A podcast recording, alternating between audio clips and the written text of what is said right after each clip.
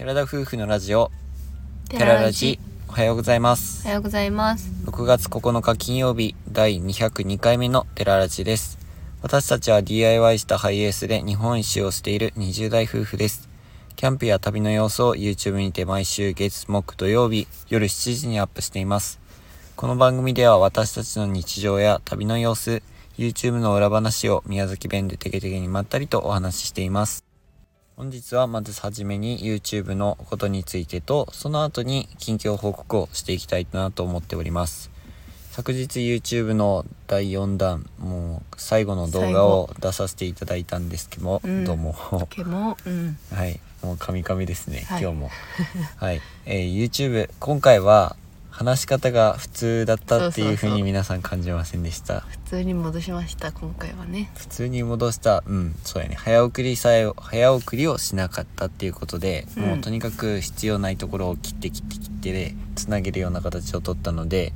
もうそんなにいつもと違いはなかったんじゃないかなと自分的には思っております、うん。なんかこれをこれまでの動画って言っても早送りしたのは正直前回の動画だけなんですよ、うん、うん。それまでは全部普通通りで流していて前回の早送りをもう一回見返した時にやっぱりなんか自分たち的にも違和感だなっていうのは感じたし、うん、あとすごく本当に間を細かいままで切ってるから、んめっちゃスピード感がすごいっそうそうそうていうのはあったんだと思う。それでまあ新規で見に来てくださった方々のことを考えると、うんもうそういう話し方なんだこの人ってたちって認識されるとちょっと困るなっていうのもあって、そうやね今回はもう普通で普通の速さで話をしたんですけどね、うん。うん。前回はもう正直言って話してる時だけ早送りをしてそれ以外運転中は普通通りうん間を切ってた形だったので、まあ今回はごく自然に自分たちも話ができていたんじゃないかなというふうに思いますうん。今後あまりに内容が多い場合とはもしかしたら同じパターンを使うかもしれませんが、もう基本的にはこの話のススピードで話をしていきますので、また楽しんでいただけたらなと思います。実際にあの前の動画をね見返してみようやって言って、うん。一本だけ見返したんだよね。あ前のってかなり前の動1画の年話ね。前かなちょうど夏キャンプしてるあたりのやつ見返したら、めっちゃゆっくり喋ってるし、うん。すごいよくわかんない話をいっぱいしてたんですけど、まあ、これをねずっと見てくださってる視聴者さんがいるっていうこともなんか本当に感謝だっていうのもあったし、まあ、それを聞いてて今回の動画になると、うん。まあそれ早く感じたりするだろうなっていうのは、うんあると思いましたので、まあ、ちょうどいいところをね撮って、まあ、面白さって大事だと思うので、うん。いいぐらいのスピード感で内容も充実させていけたらなと思ってます。でこの間は近況報告になるんですけど、うん。ビフエキャンプ場はい。でキャンプをしてまいりました湖畔キャンプ場です。まあ、せっかく北海道に来たということで湖畔キャンプ場はねたくさん回っていきたいなと思ってるんですけど、はい。まあ、その第一弾としてちビフエキャンプ場なんですけど千歳市の方にあります。うんでこちらのキャンプ場は特に熊の出没状況もなかったし平日に行ったのでうん割と人も空いてて、ゆっくりキャンプができたんですけどただ雨が途中降ってきちゃって、うん。それがちょっと大変だったなというところはあります。あと隣にねうん。泊まってたあの方がすごく優しい方でうん。最初宮城県から来たんですがっていうの言われてね「いや宮崎です」って言ったら「えー!」みたいな、皆さんびっくりされてそこからちょっと話が弾んだりしてねなんかいただいたりとかして、すごいいい方だったね。ね優しい方だったねすごいのがその自分たちよりもさらに横にまあその北海道の方と自分たちが右側にいて、うん。さらに右側うんに別の家族がいらっしゃったんですけど、うん。うんそこでなんか杭が打ってなくてそそれを見つけてすぐその方はこれ貸しますって言ってからわ私に言ってらっしゃる方、そしてその後にまたお礼としてこれ食べてくださいって持っていく姿、なんか素敵だなうって思いましたそううちらを挟んでねなんかすごい素敵なことが行われててもうほっこりしましたね、うん。あのビフエキャンプ場は砂になってて、うん。あの草？芝っていうよりかまあ草みたいなところもあるんですけど基本皆さんこう半沿いにテント立てられてることが多いのでそちらでテントを張るとまあ安定しづらいのかな？わ割と長いペグを使うといいのかなっていうふうに見てて思ったんですけど、まあそういったことがありました。ビフエキャンプ場っていうのは補足しておくと支笏湖っていうんううん湖の湖畔沿いのキャンプになるんですけども、うん本当に静かだったっていうのがすごく嬉しかったです、うん、本当はねもう一個モーラップキャンプ場っていう、うん。本当に支笏湖が見られる湖畔キャンプ場があったんですけどそちらはフリーサイトでは同じフリーサイトなんだけど、うん。車乗り入れできないから泊まるのは厳しいかなって思って料金もモーラップキャンプ場の方が安いんだけど、今回はビフエキャンプ場にして、まあでも本当雨は降ったんだけどめっちゃ綺麗だったね本当1日に。目は特に雨も降らず、ん。あのちょっと曇ってはいたけど一一時的に晴れたりとかねね晴れ間が見れて山もう湖もめちゃくちゃ綺麗に見られたので、うん。これぞ北海道の湖だなというふうに思いながらキャンプを楽しんできたところでした。青森県の十和田湖みたいにあのすごい波が激しいって感じもなくてもう風がそんなになかったからかもしれないけど、風が一時的に吹いたら少しうん。波風立つっていう感じだったけど、あとはもうすごい静かでねうん。綺麗だったね。透明度もあったし本当海みたいな湖畔でした。はい。それで一一つ事件じゃなくてまあ驚いたことが起きたんですけどもね。まさかのもうこんな出来事がもう起きるとは思っておりませんでした。はい。雨が2日目降ってで自分たちチェックアウト時間と同時ぐらいに出たわけなんですけども、その帰りにもうその時もまだ雨降ってたね。うん。降ってたね。でビフエキャンプ場っていうのはあの湖畔の周りにもちろん道路があるんですけど、うん。ビフエキャンプ場まで入り口があってちょっとその間が砂利道っていうか、林道っぽい感じの道。そうそうそうそういう道を走っていくんですよねでちょっと道路から離れた場所にそのビフエキャンプ場っていうのがあるんですけど、そこまでの道沿いの中で、まあ、道路に戻っていくっていう道を走っていた時に、なんか向こう側に茶色いものが見えてまあ動物だろうと思ったけどもしかしてクマじゃないよねって思って見たら、やっぱりクマだったんですよね。うん。でクマって言ってもそんなに大きくはなくて、うん。子グマほどちっちゃくはないけど、うんなんか親のクマほどの大きさじゃないかなって思って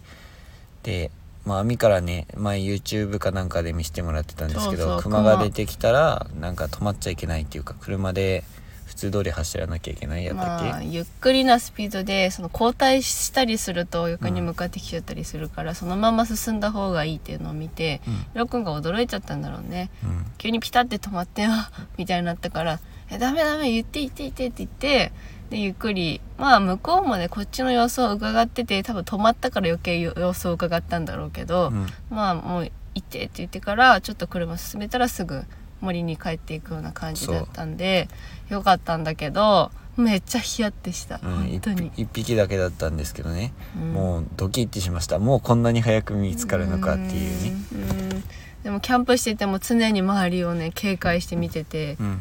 まあうんね怖いんだけど。怖いんだけどね。まだ人気がいっぱいあったしね。うん。そこはちょっとした安心感はあったけどそう。もうその直後にん熊の反対側に鹿がいたんだっけ？そう俺はそれは見えんかったっちゃけど。えっと熊